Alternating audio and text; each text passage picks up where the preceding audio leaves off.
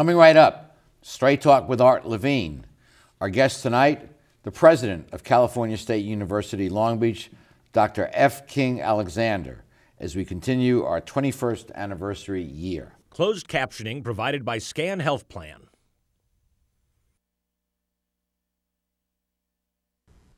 Straight Talk is brought to you in part by Southern California Edison. For over 100 years, life powered by Edison. The Press Telegram, your local news leader for over 100 years.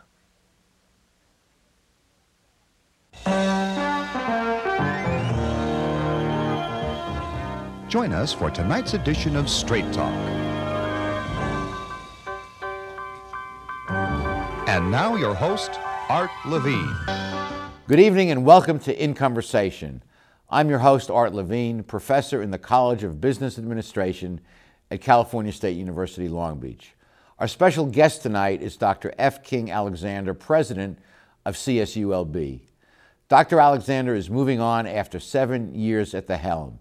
He will become the new president of the Louisiana State University system and also the chancellor of the Louisiana State University campus in Baton Rouge. Tonight's show will be bittersweet. This is the last time, following six consecutive annual appearances, that we will have Dr. Alexander as a guest on our show, but we certainly wish him well in his new and expanded responsibilities. Thank you, Mr. President, for again joining us. It's my pleasure to be here, Art. As many of our viewers know, you are leaving Long Beach State to take over the reins at Louisiana State University. Uh, what's your feelings right now about that? Well, it, very nostalgic. Uh, we've had a great seven and a half years here. There's just so many great people, and, and Long Beach is truly one of the best, well-kept secrets in America. And we've been fortunate to have worked with so many good people and, and to help so many students uh, through through to graduation that we have just the fondest of memories of Long Beach. Yeah. Well, we appreciate all you've done in the seven and a half years you've been here. Let's let's look back a bit uh, and uh, uh articulate some of the challenges and accomplishments of the last seven years. What, what are, what are some of your thoughts on those two items? Well, I, I, I probably think the, the most important accomplishment re really pertains to our students and the fact that we've never had higher graduation rates, we've never graduated more students, and we're still committed to the public mission and the public good that, that this great university has been dedicated to for uh, over 60 years.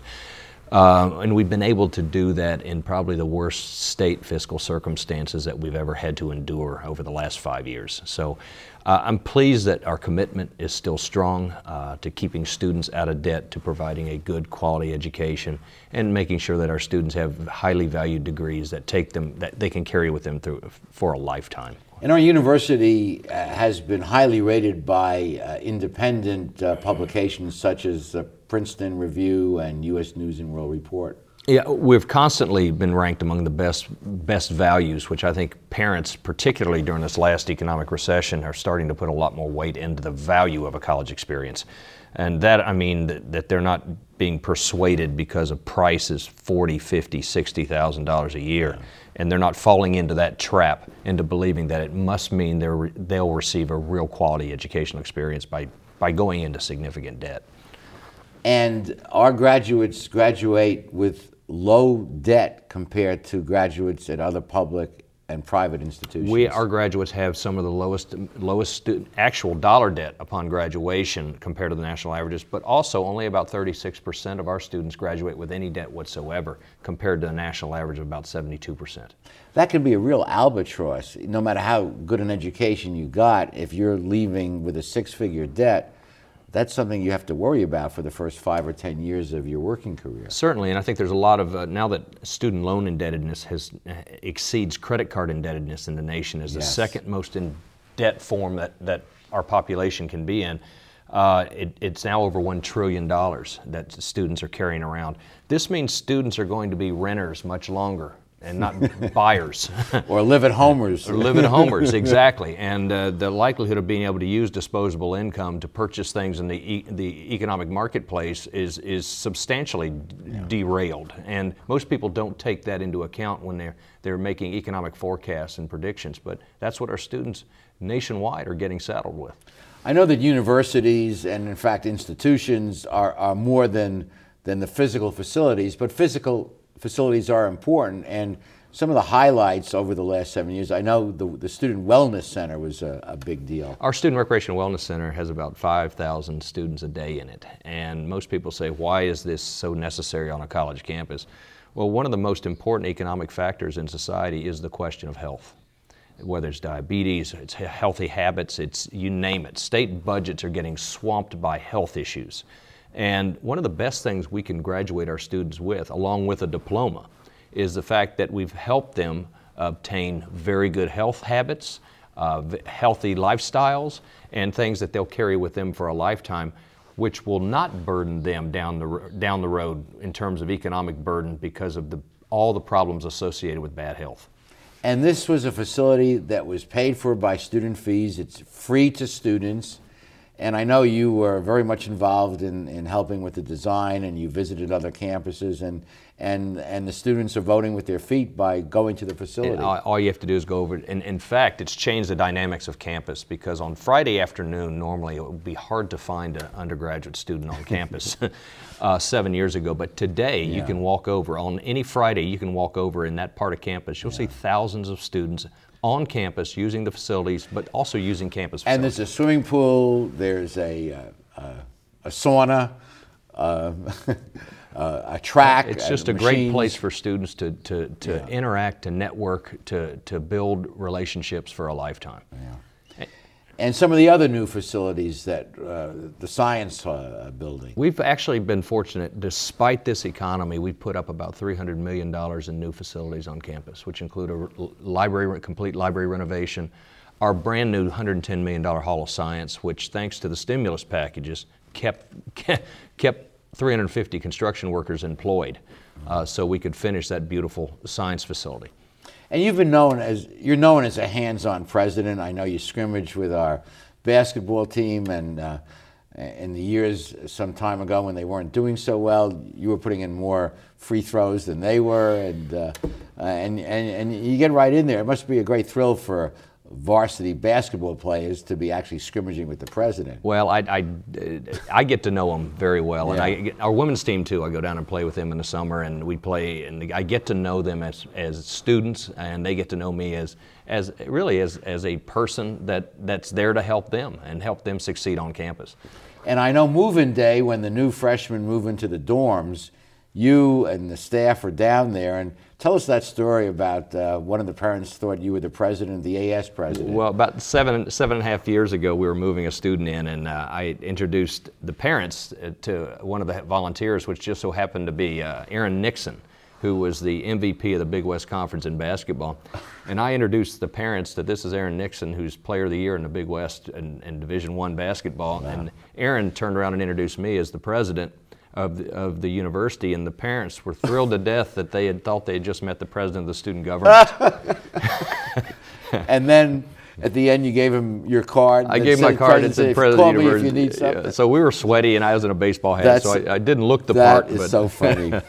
what are what are some of your other favorite memories of the of the years? And I know there must be so many, and. Uh, uh, but um, working with students obviously is yeah. at the top of the list. Well, also it, faculty and staff. Yeah, I think what's so, so wonderful about our university is even though it's the 21st largest university in the country, it doesn't feel like that. And it feels like a much smaller family, much smaller place where students have tons of opportunities. And we've always said we want a campus full of B plus students doing everything rather than a campus full of A plus students doing nothing. and that, that, that's taking advantage of the hundreds and hundreds of opportunities that you have outside the classroom as well as inside the classroom. We had a saying at law school: the A students become professors, the B students become judges, and the C students become rich.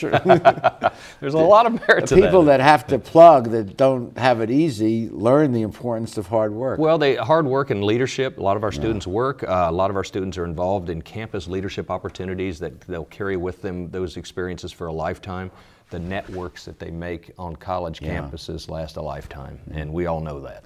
And Long Beach uh, is a great community as a city, and I know you've worked closely with Mayor Bob Foster during your years here.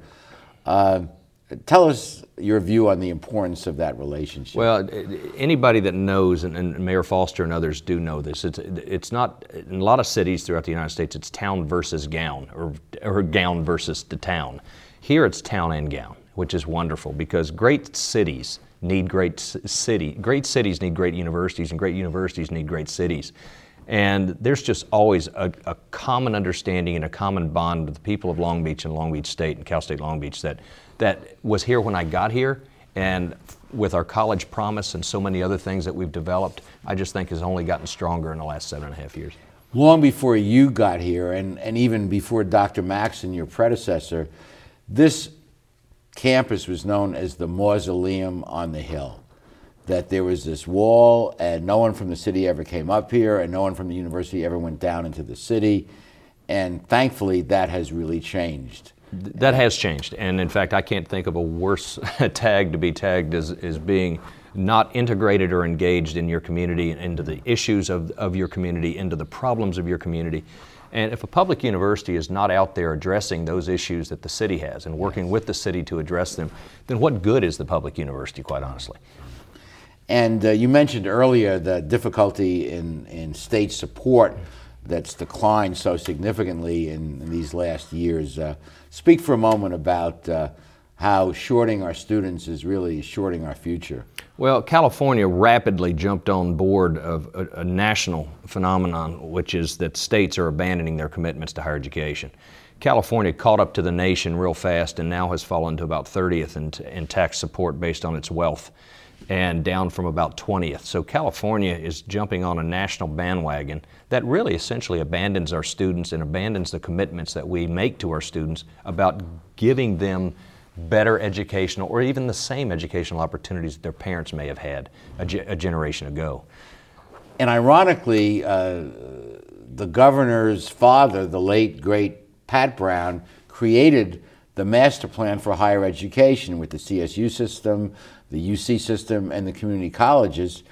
And our governor is, is not exactly walking in the footsteps of his father on this. Well, and it, it has national ramifications when California st- stops supporting its students and children because one out of every eight students in higher education in this nation reside in California in higher education. So it also has national ramifications, significant national ramifications, if we are not working to provide better educational opportunities than the generation before. And we're just regressing backwards to a point where we were prior to 1980.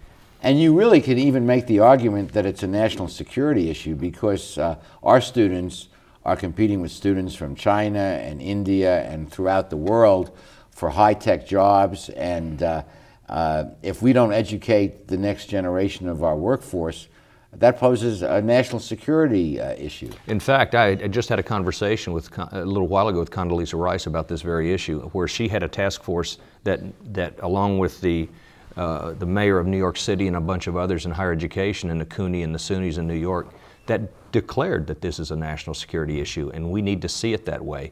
Particularly in California, when you take a look at how many students need access. I mean, our campus alone received 88,000 applications for our, this upcoming fall admission. 88,000 applications for 6,000 places. Everyone wants to go to the beach. Yeah, and the, it's harder to get in here than UCLA. It doesn't mean it's a better school necessarily, but it's just, just statistically harder to get we in. We are extremely popular with yeah. the student population, and I think it's it, it's a credit to what our faculty and staff do each and every day. Wonderful. Well, we'll be back with this wonderful conversation after we pause for these messages.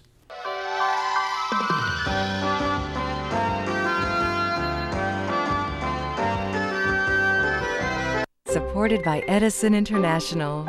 Californians are getting to be old hands at year round energy conservation, part of our special awareness of the resources we all depend on. We're making the change to energy efficient light bulbs, keeping warm weather thermostats set to a comfortable 78 degrees, and giving major appliances the afternoon off. Because when it comes to energy conservation, it all adds up.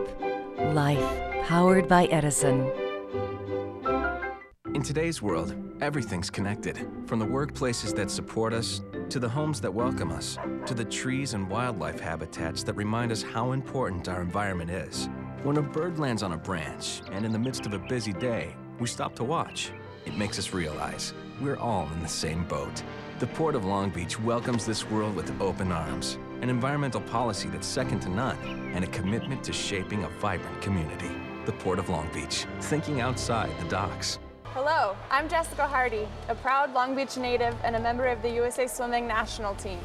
Having spent much of my life in water, I've developed a deep appreciation for the valuable role that this precious resource plays in our lives. In recent years, California's water supply has become unreliable. To address this reality, Long Beach residents have dramatically reduced their water use through permanent lifestyle changes. In doing so, Long Beach has made itself a leader in water conservation. As I work hard to achieve my personal goal of qualifying for the 2012 Summer Olympics, I encourage you to continue your tremendous efforts to use water in smart and responsible ways. So join me and your fellow Long Beach residents in strengthening the water conservation movement. By making small but significant changes in our water use habits, together we can ensure that we have a reliable water supply for many generations to come.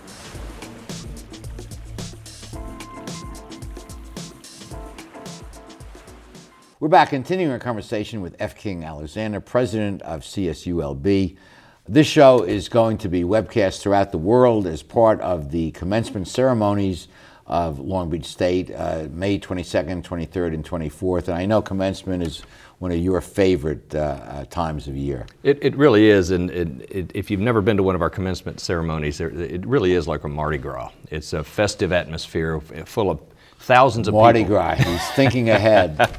full of thousands of people that for this may be the only time they ever get an experience of coming onto our campus and just the energies in the air but but more importantly it's a wonderful culmination of what our students have worked so hard to attain. And you individually shake hands with every student who is there at graduation, I- all nine ceremonies. I will shake probably 9,000 hands from Wednesday morning till Friday evening uh, during those three days, which is it, it's it's it's what I love to do. and many thousands and thousands of parents and family and friends attend the graduation ceremonies, but uh, not everyone can do that. We have students from 100 countries, and they watch it uh, on the webcast. Right. We've got we've got parents and relatives of, of graduates watching all over the world, which uh, we welcome their attendance.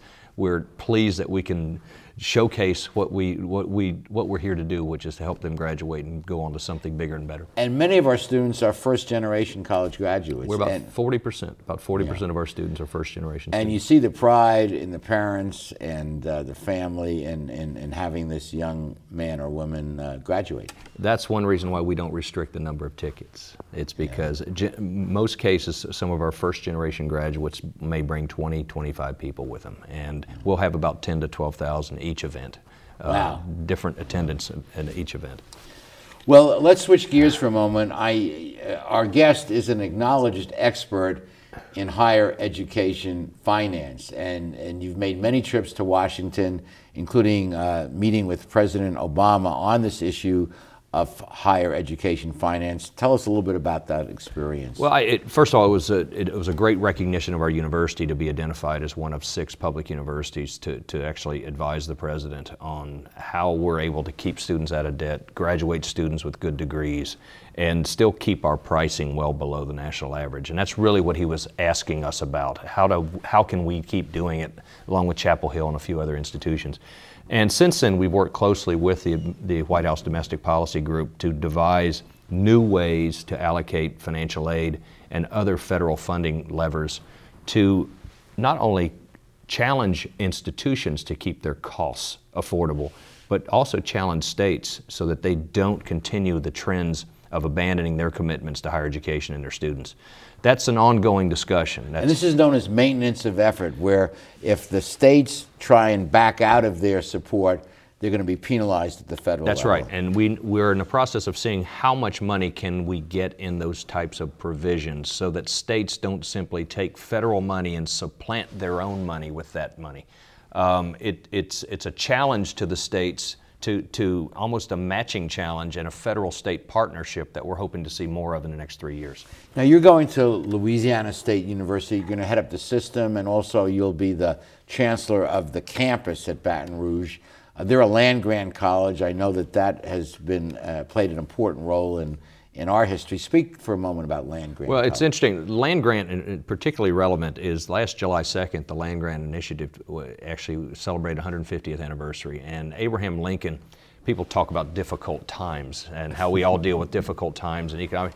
Well, the Congress and Abraham Lincoln created the best public higher education uh, legislation in, in what we know in the OECD world, which was the Great Land Grant Act in 1862, which basically the federal government said they will give certain lands to states if and only if they create public universities to primarily train and educate agricultural scientists, engineers, and many types of degrees that this nation needed. Um, I think that that initiative is still very, very much a part of the arteries and heart and soul of American higher education. And in many ways, I think it's, it's time to reinvent what that land grant mission means to society today in this century. And from I'm from New York, and I know Cornell is a land grant college in, in, in New York, which is, is prospering. That, that's why Cornell's part public and part private. It's the labor, economics, and agricultural section of Cornell that's public, and that's the ah. land grant part.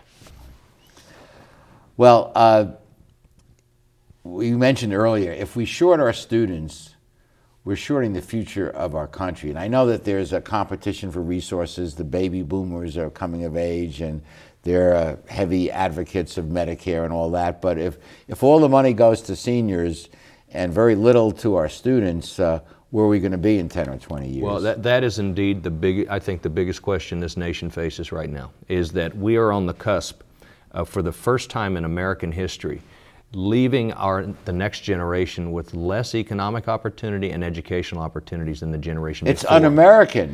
The, the, American dream was each generation improves. Right, and this is the real challenge. And I, quite honestly, I don't want to be part of the generation that, that re basically resets that, that trend to where we're leaving our next generation with less opportunities than we than and we had. As sad as I know you are leaving Long Beach State, the beach, but in Louisiana, you're basically heading the entire system as well as being the chancellor of that particular campus. Right. You'll have a bigger megaphone and voice to articulate these principles. It, it, actually it's it's also it's the land grant university. It's three additional campuses, LSU campuses, two medical schools, a law school, and, wow. and the agricultural sciences, which has connections in every county or parish in the state. So many of the things that I'll be working on there are only going to benefit when I'm in Washington, only benefit students here. So we're going to keep fighting, but we'll just be fighting from a different location to benefit our students and our mission.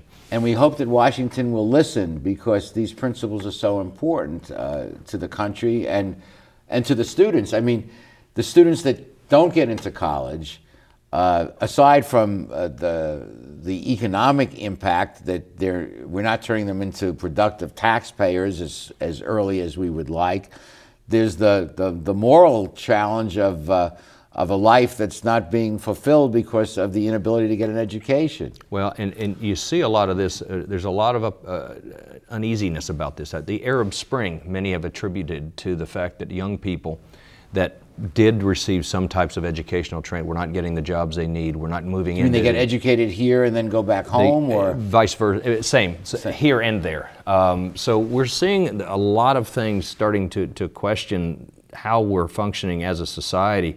And the fact that our social, really the social mobility of our population has been relatively stagnant now for about 15 years. And so that is a real challenge, uh, is, is how are we going to create the, the middle class that is based on a continual social mobility that this nation was really founded to create for so many.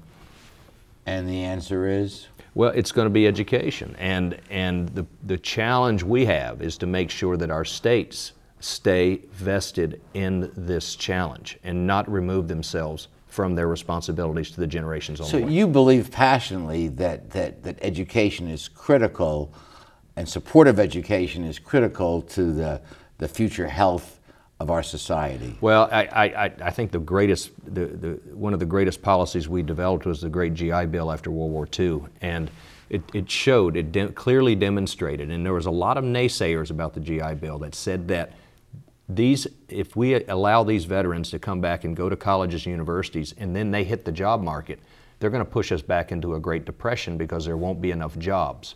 What they failed to recognize is by educating the veterans when they came back, that group of veterans created an entirely new economy, new businesses, new industries. They used their human capital and their talent to create a new economy for, for America. That's what they, under, they underestimated when at the beginning of the GI Bill, and thank goodness we went through with it and went through to, to, to adopt it, and our economy has benefited ever since. I'm thinking that Henry Ford, uh, of uh, creator of the production line, paid his workers the unheard of price of five dollars a day. I think it was back then, twice or three times as much as, and people said you're crazy. But he created uh, the economic basis so that these workers could buy Ford cars. Uh, you see, it, it, it, it, it's cyclical. The whole Yeah. thing is cyclical. And, Yeah. and the more we educate students, the more we educate the next generation, the more jobs, the more their minds will create an entirely new economy that's, that's more modern, that's more futuristic, that, that is exactly what we need in many of our states.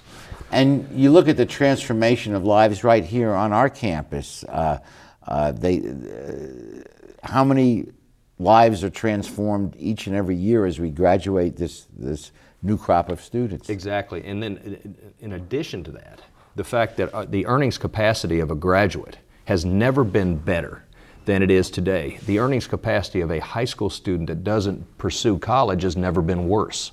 So we not only have to help these students get enrolled, but we have to help them finish what they start. And that's what we do here very well.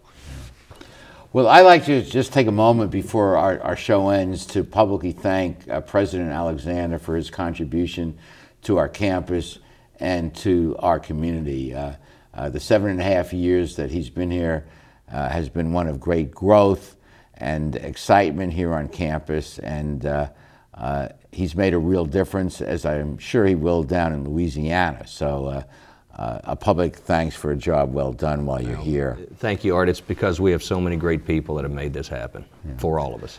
Well, we have about a minute or so left in the show, and I just want to give it to you to say whatever you want to the Long Beach community, to us here on campus, whatever you want. Well, I'd just like to thank Long Beach. It, it is one of the, this country's greatest hidden gems, and uh, we found that out when we get when we arrived here. We love Long Beach. We love the people here. The university is, will always hold a special place in our hearts, and we'll be back an awful lot. We're, we're not we're not leaving for good. We're going to be back uh, quite a bit. We have so many great friends here, but but it's just a really hidden gem that the rest of the country is discovering. That more, more of my colleagues throughout the United States hear more and more of because of the way the city and the university functions together. So I just thank everybody for their commitment to our university and our students. Well, we will miss you, and we thank you. And I know that, as you mentioned, you will be fighting the good fight down in Louisiana for, for students throughout the country uh, to see that, uh, that they get the education that they need and deserve. Certainly, certainly will. How that, that, that is my pledge for a lifetime. Thank you, sir. Thank you, Art. And thank you for joining us. Uh, please be with us again next week. Good night, everyone. Straight Talk has been brought to you by Southern California Edison, the Press Telegram, and remember, Straight Talk is viewable worldwide 24 7 at straighttalktv.com.